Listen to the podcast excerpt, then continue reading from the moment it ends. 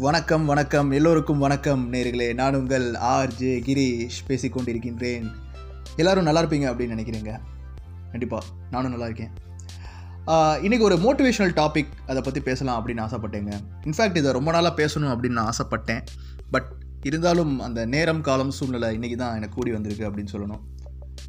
So எதை பற்றி பேச போகிறோம் அப்படின்னு பார்த்துக்கிட்டிங்கன்னா தீதும் நன்றும் பிறர் தர வாரா? என்னடா இதை பற்றி நிறைய பேர் சொல்லியிருக்காங்களே அப்படின்னு நீங்கள் நினைக்கலாம். கண்டிப்பாக உண்மைதான். இதை பற்றி நிறைய பேர் சொல்லியிருக்காங்க. பட் இருந்தாலும் ஏன் மனசுக்கு படக்கூடிய ஒரு சில விஷயங்களை பகிர்ந்துக்கணும் அப்படின்னு ஆசைப்பட்றீங்க? ஸோ வாங்க அது என்ன அப்படின்றத பார்த்துடலாம். தீதும் நன்றும் பிறர் தர வாரா. இதோட பொருள் என்ன அப்படின்னு கேட்டுக்கிட்டிங்கன்னா தீமையும் சரி நன்மையும் சரி எதுவுமே அடுத்தவங்க ஏற்படுத்துறதில்ல. நமக்கு நாமே ஏற்படுத்திக்கிறது அப்படின்னு சொல்லுவாங்க. இதுதான் இதற்கான பொருள். இதற்கு ஒரு சின்ன உதாரணம் சொல்லலாம் அப்படின்னு நான் நினைக்கிறேங்க பொதுவாகவே நம்மளை மாதிரி சாமானிய மக்களோட புலம்பல் என்னவாக இருக்கும் அப்படின்னு பார்த்துக்கிட்டிங்கன்னா என்னடா இது நமக்கு கிடைக்கக்கூடிய ஒரு அடிப்படை தேவைகள் கூட இப்போ கிடைக்க மாட்டேங்குது சமுதாயத்தில் அப்படின்றது தான் ஒரு சாமானிய மக்களோட குரலாக இருக்கும் தெருவில் ரோடு சரியில்லை மின் விளக்கு எரிய மாட்டேங்குது சரியா பாதாள சாக்கடை இல்லை என்ன அரசியல் இது ஆ? இந்த அரசியல்வாதிகள் நாட்டே சீரழிச்சிட்டாங்களே அப்படின்ற அளவுக்கு எல்லாருக்குமே ஒரு பிரச்சனை இருக்கும். ஆனால் அதற்கான காரணம் என்ன அப்படின்னு பார்த்துக்கிட்டிங்கன்னா உண்மையான காரணம் கேட்டிங்கன்னா அதுக்கும் நம்ம தான் காரணம் அப்படின்னு நான் சொல்லுவேன். என்னடா சொல்கிற அப்படின்னு கேட்குறீங்களா ஆமாங்க.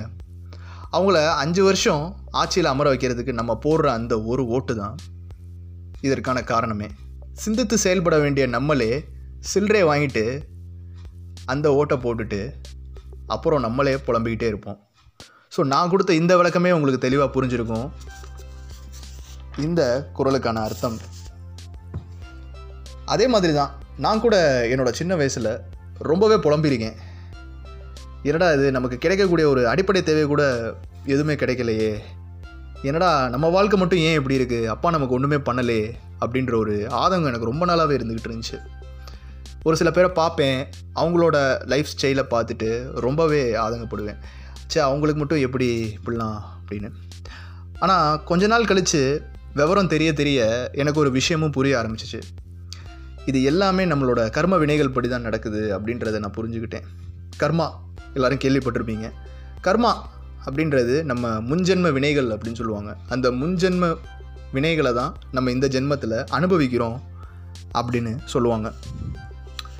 என்ன நம்மளை பொறுத்த வரைக்கும் ஆசை. எல்லாத்துக்கும் ஆசை. பேராசை.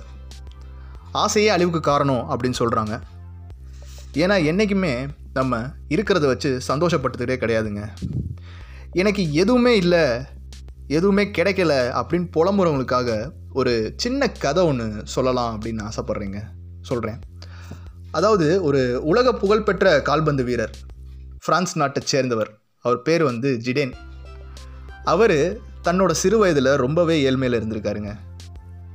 காலில் போகிறதுக்கு ஷூஸ் இருக்காதான் ப்ராக்டிஸ் பண்ணுறப்போ ஷூஸ் இருக்காதான் ரொம்பவே ஏழ்மையில் இருந்திருக்காரு அவர்.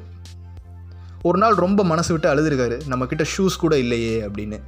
அவர் அழுதுகிட்டே இருந்தப்போ அந்த தெரு வீதியில் ஒரு பையன் ஒரு சின்ன பையன் தன்னோட இரு கால்களையும் இழந்த மேனியில் பார்த்தீங்கன்னா ஒரு வீல் சேரில் உட்காந்து போயிட்டு இருந்திருக்கான்.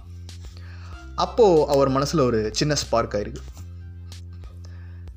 என்னடா அது ஒரு பையன் தன்னோட கால்களே இழந்துட்டு போயிட்டுருக்கானே அப்படின்னு. அந்த நேரம் அவர் யோசிச்சிருக்காரு. சே நமக்கு எவ்வளோ ஆசீர்வதிக்கப்பட்டிருப்போம் நம்ம. கடவுள் நம்மளுக்கு எவ்வளோ பெரிய ஆசீர்வாதத்தை கொடுத்துருக்காரு. நமக்கு கால்கள் இருக்குது கைகள் இருக்குது ஆனால் நம்ம ஒரு ஷூக்காக அழுகுறோமே அந்த பையனுக்கு கால்களே இல்லையே அவன் எவ்வளோ கஷ்டப்படுவான். அப்போ உண்மையிலேயே நம்ம கடவுளால் எவ்வளோ ஆசீர்வதிக்கப்பட்டிருக்கோம் அப்படின்னு ரொம்பவே நெகிழ்ந்து போனேன் அப்படின்னு தன்னோட எல்லா இன்டர்வியூஸ்லேயும் சரி எல்லாத்துலேயுமே அவர் சொல்லியிருக்காருங்க.